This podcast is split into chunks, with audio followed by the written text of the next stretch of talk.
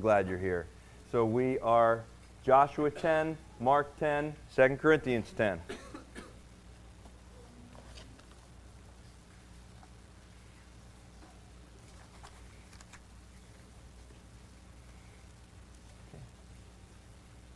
If you need a Bible still, would you please continue to keep your hand raised?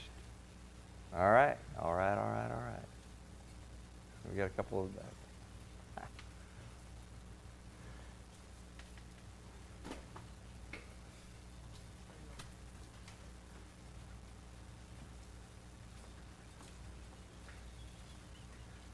Let's pray. Father in heaven, how we love you. And we lift your name in all the earth. We are excited to come into this room to sing your praises. These songs, Father, today that we sang that we just know and we just love singing at the top of our lungs, Father, that you're our God. That we have at the least 10,000 reasons to be thankful. And that you've set us free from the bondage we were in. Lord, if somebody came into this room needing to hear from you today, which is all of us, we have the assurance that your Spirit is here because your word is open and your children are together. And that is what is needed. If there's one thing needed, Father, it is the heart of worship to children that are seeking you. So you have our hearts, Lord. Now open up our ears and our eyes in Jesus' name. Amen. Genesis 1 1, it's a verse you're all familiar with, and it reads like this In the beginning, God created the heavens and the earth, and the earth was without form and void, and darkness was on the face of the deep, and the, and the Spirit of God was hovering over the face of the waters. Then God said, Church, let there be light. God declared, Let there be light. And lo and behold, there was light. And the rest of the work proceeded from there. At the very end of the chapter, God says in verse 26 Then God said, Let us make man in our image, according to our likeness. Let them have dominion over the fish of the sea, over the birds of the air, and over the cattle, over all the earth, and over every creeping thing that creeps on the earth. So God created man in his own image. In the image of God, he created him, male and female, he created them. Then God blessed them and God said to them, Be fruitful and multiply, fill the earth and subdue it. Have dominion over the fish of the sea and over the birds of the air and over every living thing that moves on the earth. And God said, See, I've given you every herb that yields seed, which is on the face of the earth, and every tree whose fruit yields seed. To you it shall be for food, also to every beast of the earth, to every bird of the air, and to everything that creeps on the earth, in which there is life. I have given every green herb for food, and it was so. Then God saw everything that he had made, and indeed it was good. No, no, no. It was very good. Something happens after that, though. And you can look out at the world, and it's very easy for us to say, you know what? Sometimes things out there are not very good. Matter of fact, sometimes things that are going on out there aren't even good. Matter of fact, there are some things that are going on out there that are bad and that are very bad and that are very dark. This did not surprise God. And so, the partner to Genesis we find in the book of John in the Gospels. And this one reads like this this time. It's John 1 1. And notice how the wording is similar. In the beginning, in the beginning was the Word, and the Word, now the Word is Jesus, and the Word was with God, and the Word was God. He was in the beginning with God. All things were made through him, and without him nothing was made that was made, and in him was life, and that life was the light. That life was the light of men, and the light shines in the darkness, and the darkness did not comprehend it. Jesus came and he was the light. In other words, in the darkness that we see in this world, there is a solution because darkness defined is simply the absence of light. And so when Jesus comes into this world, there is light. But we can see through the course of the Bible that Noah went through a pretty dark situation during the flood, right? He was basically in an enclosed, in an enclosed tomb that was on the water. The children of Israel were going through some dark times. They were in slavery. Shadrach, Meshach, and Abednego, they went through some dark times in a fiery furnace. And Daniel went into multiple dark times, one including the lion's den. And you've gone through dark times, have you not? You at least know someone that's gone through dark times, but most of you here today have been through some dark times. Most of you here have been into some dark places. You've been discouraged, at the very least. Something didn't pan out the way that you wanted it to, and so there's a little bit of discouragement there. And maybe if it wasn't discouragement, well, maybe you graduated from discouragement to disenchantment to disillusionment, and you just in general feel like you've been dissed. All these words that start with D disillusionment, disenchantment, disappointed, frustrated, defeat. But sometimes that gets even darker, the discouragement. The discouragement can sometimes turn into what we call depression, and that's hopelessness. And hopelessness is associated with a lack of light in our lives and a lack of hope. The dark place, the darkest place says this is that life would be better off without me. And some of you have even been there. And at least you know someone that's been there. And so we talk about the dark places because there are dark things in this world. And that's why we take a look at today's passage in the book of Joshua.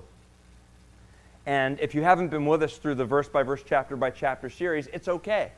All you have to know to understand what we're going to look at today is this is that the children of Israel have found favor with God and they are on their way to the promised land. But on the way to the promised land, well, there's a river they can't cross, so God parts it. On the way to the promised land, there's a city that is held up, Jericho, by walls. God takes the walls down.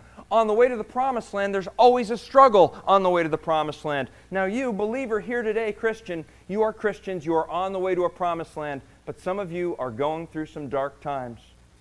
Some of you are just coming out of some dark times. But today we're going to see a story as the children of Israel are on their way to the promised land to conquer the final territories. There are five kings that we're going to take a look at today, and these guys are men on the run. They are fleeing from God's plan because they know that life as they know it is about to end. That's what happens when God's plan infiltrates and the light comes into a life. That means is that life as you know it is about to end. So let's take a look and read in our Bibles. It's Joshua chapter 10. We're going to start at verse 16.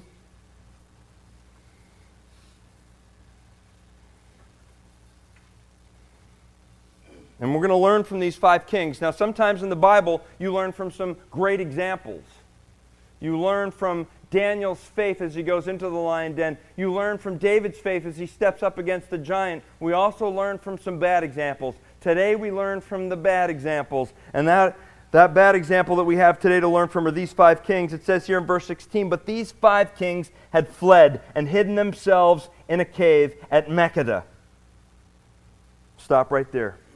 Five kings fleeing into a cave. Again, life as they know it is about to end. So, what we have are five kings and a flag on the play. What do you mean a flag on the play? I mean a flag on the play. You've got some conduct that's very unbecoming of a king. To leave their people, abandon their people as they are under siege and they're under attack. Their people are under attack, so what do the kings do? When the going gets tough, the tough get running. They're running for their lives, man. They're running for the hills. They are running for the cave. They are fleeing. They go into a dark place, a cave, a physical dwelling, naturally occurring underground, hollow, or a passage in the ground. That's where they go. They, they flee, and they make great hiding places. Now, most of you here have not had the opportunity to hide in a cave, though sometimes you would like to. Sometimes we've had those moments in our life that we would like to just go into that place, shut the door. For some of you, it's your bedroom. For some of you, you just take a ride in the car. We all have our caves, right? We all have our caves, the places that we flee to. And so you don't have to have hidden in a physical cave to understand what these guys are going through. But you can relate if fear has ever driven you into a dark place. Has fear ever driven you into a dark place? That's a cave. That's our first point today. The places we flee, we're going to call caves. These are the places that we flee. Now, what are the reasons that we flee? Well, things didn't turn out the way that we wanted, so I'm just going to shut down. I didn't have the conversation I wanted to have with this person. It didn't go quite the way that I thought it should, so I'm just going to shut off. Cell phone goes off. I'm hiding in my room. I'm under the covers. I don't know if that's just a guy thing. For me, that's what I do. I just don't want to be bothered. Shut the phone off. It's going right to voicemail. Why? Because I'm in my cave. I'm disappointed. It just didn't turn out the way that I thought it should. Why else do we go into our caves? We're just generally unhappy. Generally unhappy with the way things in our life are going. You know, here I am, I'm 40 years old, I'm 50 years old, I'm 70 years Things didn't happen the way that I planned on. Coming out of high school, I had all these hopes, I had all these dreams. If you go back to my high school yearbook, don't you just love reading those comments? How many of you have ever gone back to your high school year? We'll be friends forever. We're going to be friends forever. Stay cool, everyone. You know, really, you look at those things, and you look at that, and you're like, you have all the, you, you take a look at the high school yearbook, and you take a look at these people that had all of these aspirations, most likely to succeed. Was anybody here ever voted that? Amen. I love Calvary Chapel, Delray Beach. Nobody here was voted most likely to succeed. I love the underdog, man. so, what you have, you have people that are disappointed by life people that are on the run. These guys, these kings, they're afraid. They're fearing for their very lives. Maybe they're angry and they're shut down. Maybe they're anxious and they shut down. So the places that we hide, where are they? Where are the places that you hide? Again, some, for some of you, it's a physical place. For some of you, you get in the car, you just got to drive. For some of you, you go into the room and you lock the door. But a lot of the time, what we do is because we're disappointed, maybe you're disappointed with your sex life. Hope there are no kids in here, but that's okay. Disappointed with your sex life. Where do you retreat? Where's the cave you go? Pornography. Physical pain has taken over. Where's your cave? It's the bottle. You just want to escape your situations. Where do you go? Substance abuse. We all have our caves. Maybe your cave is that relationship that you're in, and every time something's not going right in that relationship, it's like, oh my gosh because you're immersing yourself in that, in that dark place. There are all sorts of caves that we have. You understand? For some, it's entertainment. For some, it's entertainment. For some, it's sports. We all have our caves. For some, it's shopping. Not for this guy. But we all have the caves. We all have the places that we retreat to. And they're dark places because most of the a lot of the behaviors, not all of them, but a, lo- a lot of what I described are things that we wouldn't do in public. A lot of these things we wouldn't do in public and we don't want others to know about, so we're hiding and we're fleeing because we want that lifestyle concealed. If it's concealed, it won't be found out. So I just want to get that straight that the dark places that we go, these places are our caves. And there are multiple reasons that we go there and a lot of different places that we create to retreat to instead of going to the place that we're supposed to go. God's will is taking over. You understand? God's army is going forth. The light is bursting in. The kings are hiding. And that's what verse 16 tells us. But verse 17 tells us this. And it was told Joshua, saying, The five kings have been found hidden in the cave at Makkedah. Stop there. You can run, but you can't hide from the things that God is doing. It's that secret sin. That's the sin that always catches up to us. How many of you have ever had something that you tried to sweep under the carpet?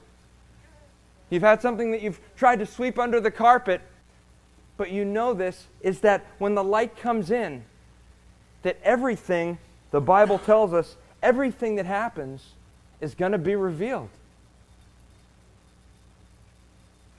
Some of you in this room right now, you're like, well, I hope not. I hope not. And it's like, what if God were to put that thing that you've been trying to hide? What if it were to be projected on this screen? What would it be for you? Yeah, thank you. The bomb goes off. It's coming, okay? But here's the thing everything that is done in the darkness will be revealed in the light. Nothing that is secret. Luke 8 17 tells us it says, Nothing in secret that will not be revealed, nor anything hidden that will not be known and come to the light.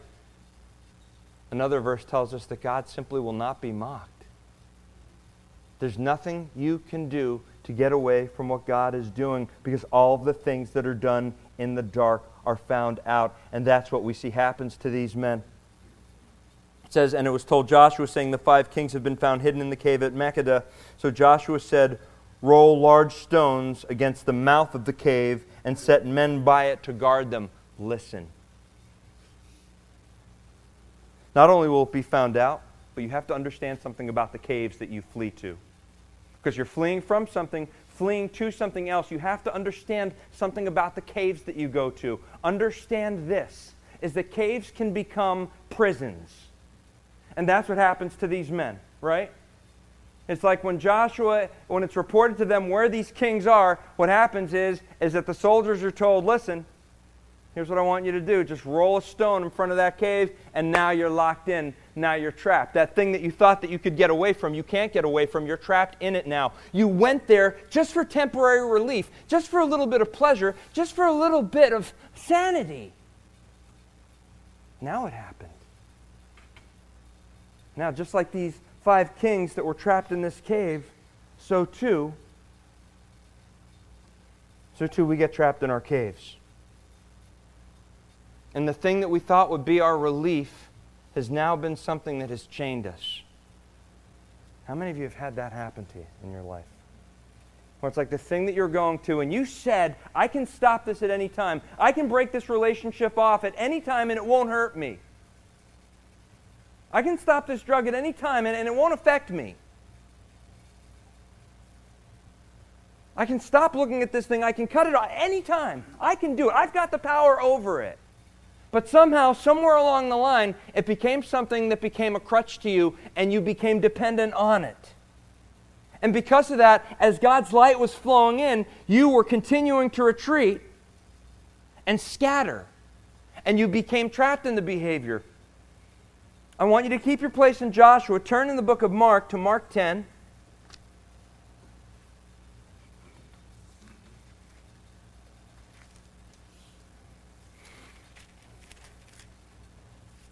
Verse 17.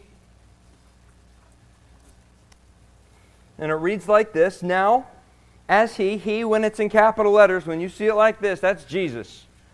Now, as he was going out on the road, one came running, knelt before him, and asked him, Good teacher, what shall I do that I may inherit eternal life?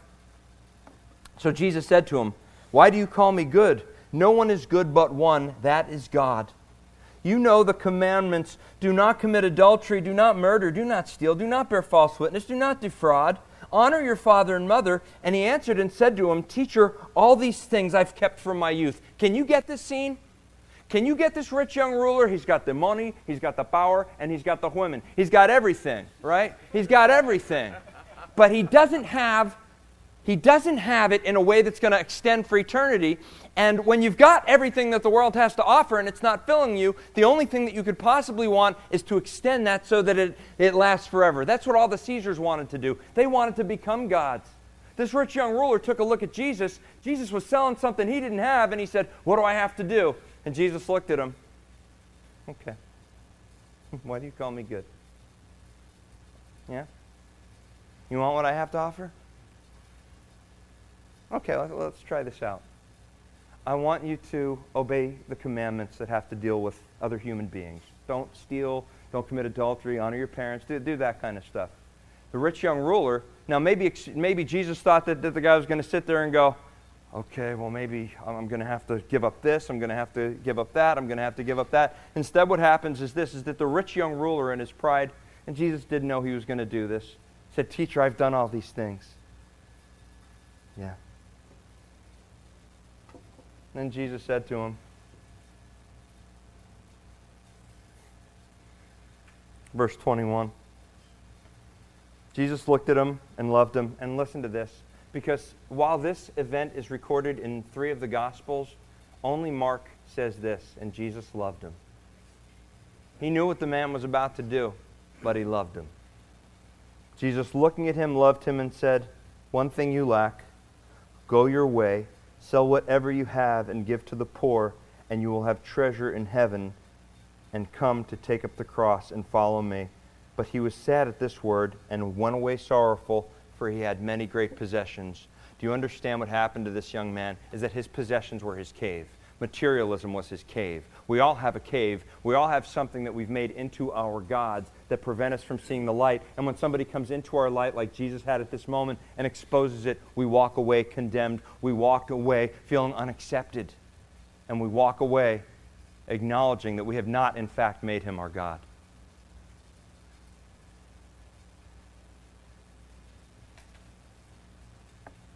What is it that he would have to ask you to walk away from? The thing that you found so much significance in, the thing that you've found so much satisfaction in, the thing that you've always retreated to. What is that thing for you? Only you know it, I can't. Because that thing for you has become what they call a stronghold. Do you know what a stronghold is? Stronghold is that thing on your life that is preventing you from getting to the things of God because it has a hold on you. And the hold that it has on you prevents you from reaching to the one that you need to, read to, to reach to. That's called a stronghold. Okay? And so strongholds look like this. All right, it's like this. It could be a relationship you're not supposed to be in. It could be a drug. It could be materialism. It could be uh, getting multiple degrees. It could be anything that you've made more important than God. This is the thing that is holding you back from God. This has a hold on your life. So it has a hold on you. You have a hold on it. This is your security blanket now. And this has become so important to you that you can't let go for the thing that God wants to do in your life. That's a stronghold, man. Now, it's called the stronghold because it has a strong hold on you. One of you is going to have to let go. Hint it's going to have to be you. You hear me, church? It's going to have to be you. The drug isn't going to let go. The codependent relationship isn't going to let go. The pursuit of money isn't going to let go. This part isn't going to let go, so you're going to have to. And you're going to have to grab for something more worthy. Now, God comes along, just like Jesus had to this rich young ruler, and he says, Listen, I want you to leave everything that you have. The rich young ruler isn't going to do it, he's going to stay in his cave. Of course, he doesn't see it as a cave, and you have to understand that also. Most of the time, when you're in a cave, you don't even know it's a cave. And that's crazy. And that's why caves can become prisons. So the places that we flee are caves, and the caves can become prisons. Now let's read what happens to the kings. Let's go back to the book of Joshua.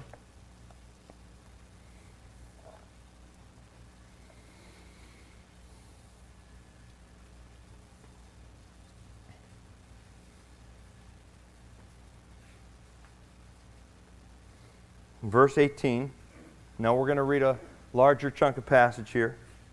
So Joshua said, Roll large stones against the mouth of the cave and set men by it to guard them. And do not stay there yourselves, but pursue your enemies and attack the rear guard. Do not allow them to enter their cities, for the Lord your God has delivered them into your hand. Then it happened while Joshua and the children of Israel made an end of the slaying with a very great slaughter, till they had finished, that those who escaped entered fortified cities and all the people returned to the camp to Joshua Makkedah in peace. No one moved his tongue against any of the children of Israel. Then Joshua said, Open the mouth of the cave and bring out those five kings to me from the cave. And they did so, and brought out those five kings to him from the cave, and the king of Jerusalem, the king of Hebron, the king of Jarmuth, the king of Lachish, and the king of Eglon. So it was when they brought out these kings to Joshua that Joshua called for all the men of Israel, and said to the captains of their men of war who went with them, Come near, listen, put your feet on the necks of these kings. And they drew near and put their feet on their necks. Then Joshua said to them, and this is what Joshua had been commanded from the Lord himself Do not be afraid, nor dismayed. Be strong and of good courage, for thus the Lord will do to all your enemies against whom you fight. And afterward Joshua struck them and killed them and hanged them on five trees, and they were hanging on the trees until evening. So it was at the time of the going down of the sun that Joshua commanded, and they took them down from the trees, cast them into the cave where they had been hidden, and laid large stones against the cave's mouth, which remain unto this very day. And they all lived happily ever after, said no one in this passage. You see what's happened here? All right, the places we flee become our caves. The caves can become prisons, and now for these guys, the prisons have become a tomb. Their prison has become a tomb. Here you have these five guys, and they were just fleeing for their safety. They were fleeing to preserve a way of life because God and, the, and, and God's army had flooded in there. And so they fled into the cave, but the cave, the stone was rolled over the cave, then the cave became a prison, but now the prison becomes a tomb, and now they're trapped in there, and it becomes a death sentence. And that's what can happen in our caves. You've heard these tragedies of guys that could not stop with the stronghold, guys and gals that could not stop with their stronghold, and all of a sudden what you see on Facebook is what? RIP. famous athletes, people that seem to have everything. And they've retreated into their caves. And having retreated into their caves, these caves become tombs because they prevent them from seeking the things of the Lord. These men were kings. You understand that? These were great men in their own right. But now they had fled, and because they fled, their people are being destroyed, so there's collateral damage because of what's happening. Not only is there collateral damage to what's happening, but now they're about to lose their own lives because of the thing that has, because of the tomb that they found themselves in.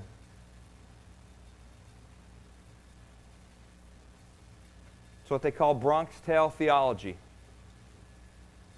There's nothing sadder in life than wasted talent. Have you ever heard that? And how many of you have seen people that just took them so that, that started on a road and you saw so much potential you saw so many giftings you saw what god could possibly do in this person's life and gradually you saw a trajectory where they went down down down down and eventually their story was over these men were kings they hid in caves the caves became their prisons and the prisons became their tombs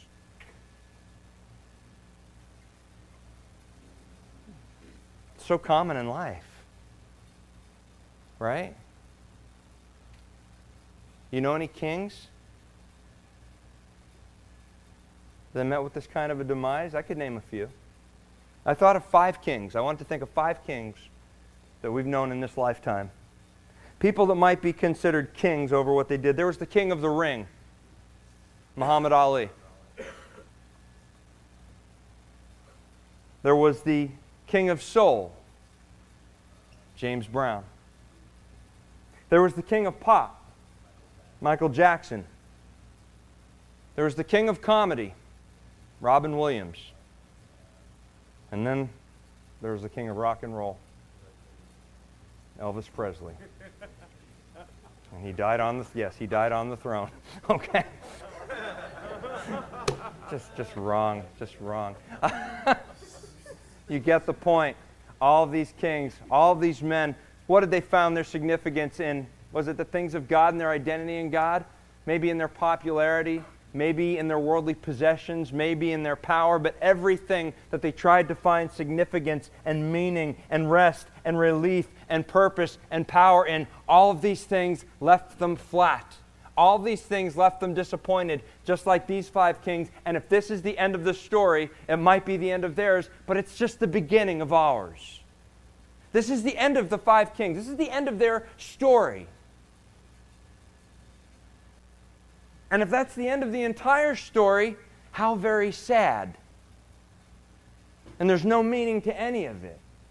That's a dark place when you believe that there's no meaning to any of this. But let me tell you about this because this is our fourth point. You see, if the places that we flee become caves and the cave becomes prisons and the prisons become tombs, well, then the Fourth thing that you have to understand today is this is that the one who can deliver us from the cave emerged from the tomb. Okay? So the one that can deliver you from the cave that you're in emerged from the tomb. So for these five kings, just like many who retreat into their caves, there's no happily ever after. There's no silver lining. But I want you to think about this. The five kings, they went into the cave alive, right? And they came out and were killed. Our king, our king went into the cave dead and he came out alive. That's kind of cool, right? Now, for the five kings, when the children of Israel put them there, they didn't put any guard there. There was no fear that these men were going to get out. When our king went into the cave dead, they put multiple guards there to guard it. Listen, everyone who followed the dead kings died, and everybody who follows the living king lives. Everybody who follows the living king lives. You see, there's one who can deliver us from our cave, and that's the one that emerged from the tomb. That's King Jesus. Now, what the Bible tells us is that the weapons of our warfare, they're not carnal. They're mighty in God for pulling down what? Strongholds, casting down arguments, and every high thing that exalts itself over the power of God. So, in other words, the thing that has you in your cave, this God He's the one that has the ability to bring you out because he's been to the darkest place. The Bible tells us this we have a sympathetic high priest, one who's been tempted in every way as we are, yet was without sin. Tempted in every way, pulled in every direction. No, no, no, no. And so you take a look at that thing in your life that's keeping you in your cave and you say, I'm powerless. Now you can win. The moment you simply said, I'm powerless over this, I can't do this, that's when the power of God, the wisdom of God, the courage of God, the strength of God, all of these things sweep in and fill you up. Why? Because the one who emerged from the tomb can deliver you from the cave. That's just the truth of the matter. That's the long and short of it. And I found this little video that I wanted to play for you all today as we're beginning to come to a close, but we're not there yet because we got some things we got to talk about. But I want to play this video for you.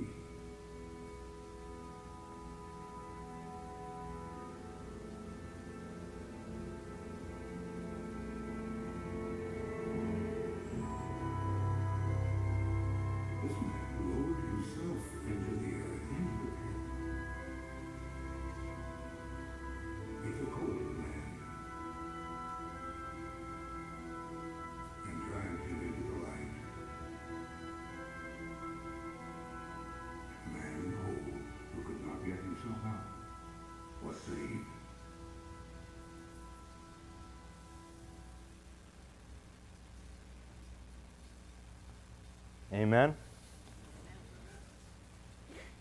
You see, it's the one who can deliver us from our cave that emerged from the tomb. And the Bible tells us this He didn't consider it robbery, the fact that he was equal with God. That he took on the form of a bondservant and came in the likeness of men, and being found in the appearance of a man, humbled himself in obedience, even to the point of death on a cross. Let me ask you, how many of you were that person in that cave? If you've come to understand who Jesus is, then every single one of you here should raise your hand and go, Amen. That was me. That was me. But I'm not that person anymore. I've been delivered from that cave. Fourth point cave dwellers have to put our trust in the cave deliverer. That's how we get out of the cave. Cave dwellers have to put their trust in the cave deliverer. How do we do that? One, we reach out to him. You reach out to him. When you reach out to Him, you resolve to doing the thing that He tells you to do, when He tells you to do it, going where He tells you to go, when He tells you to go there. You repent. So we reach out, we resolve to do what He tells us to do. A lot of the time, that will cause us to have to repent and to take a look at what we've done with our lives and to turn around from that. And then there's the realization after you've repented that God is on your side. Church, say that. God is on my side. God is on my side. That's the realization that God is on your side.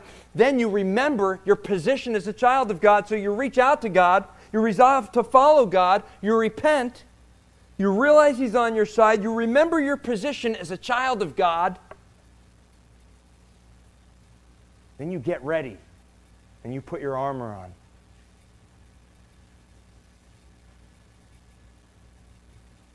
Rescue. You've been rescued from your cave at that moment. You've been rescued. Cave dwellers have to put our trust in the cave deliverer. For us, this isn't something that we do once when the pastor gives the invite and you come up during the altar call. It's not something that you just do there. Yes, we put our trust in there, and in that moment, you receive the gift of eternal life. You're going to heaven. But that's just the beginning of the journey. Do you understand that if we're going to put our trust in God, that's just the beginning? There's this thing called discipleship. When the people of the church come alongside you, love on you, they give you the Word of God. They pour in the Word of God. They pray with you. They pray for you. You get together in fellowship. And all of these things are the things that allow us to emerge from our caves. Last point of this day those delivered from their cave, God can use you to become cave deliverers. You have the responsibility. You have the responsibility to take the light that has been thrown to you, to take that rope that has been thrown to you, and to go and extend the love of Jesus and the person of Jesus through the power of His Holy Spirit in you, you have the responsibility to go give it to someone else. You might be the thing that is used to get that person out of their cave. There's a man who's walking down the street one day when he falls into a hole. He cries out for help to everyone that passes his way. And the first man to pass by was a rich man. He thinks to himself, he's rich. So, because of his wealth, he can help this man out. He walks over to the hole, pulls out a $50 bill, throws it down to the man, and shouts, Buy yourself a ladder, and walks on. Well, that doesn't get the man out of the hole. The second person to pass by is a Christian. He thinks to himself, Well, he's a righteous man of God, and because of that, he can help me out. So the Christian walks over to the hole, says a prayer for the man, calls down, See you in church, and walks on. Well, that doesn't get the man out either. Finally, the man's friend walks by. The man in the hole calls out, Hey, Joe, it's me. It's Bob. Can you help me out? So his friend Joe walks over to the hole, jumps down in with the man. The man is astonished. What did you do that for? Now we're both stuck down in this hole. I jumped down, Joe replied, because I've been here before and I know how to get out. Hold on. When you think that things look like you are not going to be able to get out of the cave that you're in, that's when God sent somebody your way. I don't know who He sent your way. Maybe today you came into this place and you said, I'm still in that cave and I need a way out. Do you understand the reason that you came into this place today might have been for that very reason? So that God that you've been holding off at arm's length came to you and said, Listen, I love you. This is not the life I had planned for you. This is not, this isn't what I wanted for you. You've got this story and it's your life. And you've been writing it. But I have this immense, amazing, wonderful plan that simply starts with you having a relationship with me. Because understand, I don't want anything from you. What do you have to give to God? He owns the cattle on a thousand hills, the wealth in every mine. He created all things out of nothing. The only thing that you have to give to God is the only thing that He wants, and that's your heart. And if you're here today and you haven't given that to Him, that's all He wants. That's the beginning of the relationship. That's the beginning of new life.